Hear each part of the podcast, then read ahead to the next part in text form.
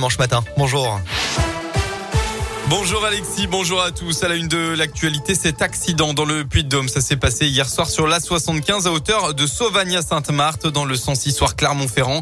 Deux voitures et une fourgonnette ont été concernées dans une collision dont les circonstances exactes restent encore à déterminer.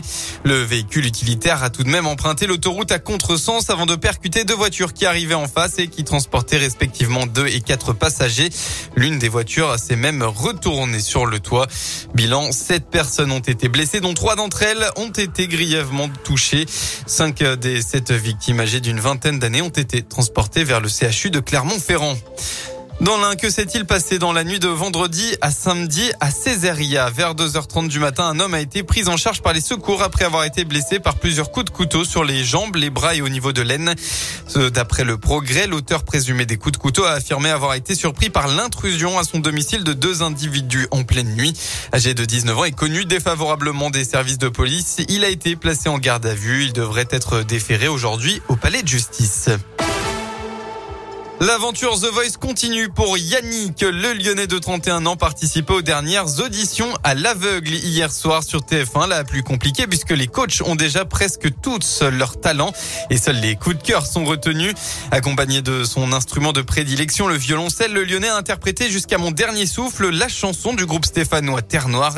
Et il a relevé le défi puisqu'un coach s'est retourné. Il s'agit de Marc Lavoine. Au micro de Radioscope, Yannick revient sur sa prestation.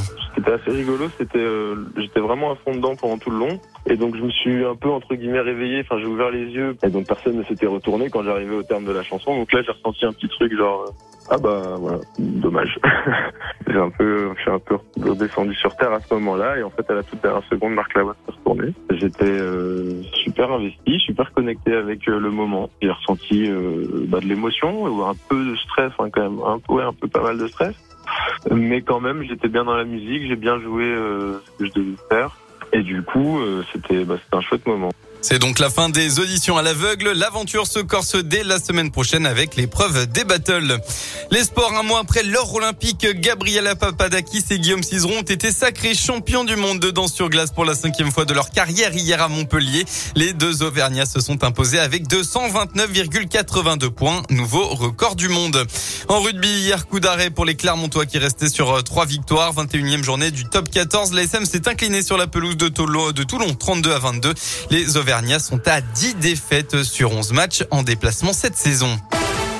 La météo dans la région, est bien pas de changement par rapport à hier. Le temps sera totalement ensoleillé aujourd'hui. Aucun nuage de prévu à l'horizon avec côté Mercure au maximum de la journée entre 18 et 20 degrés.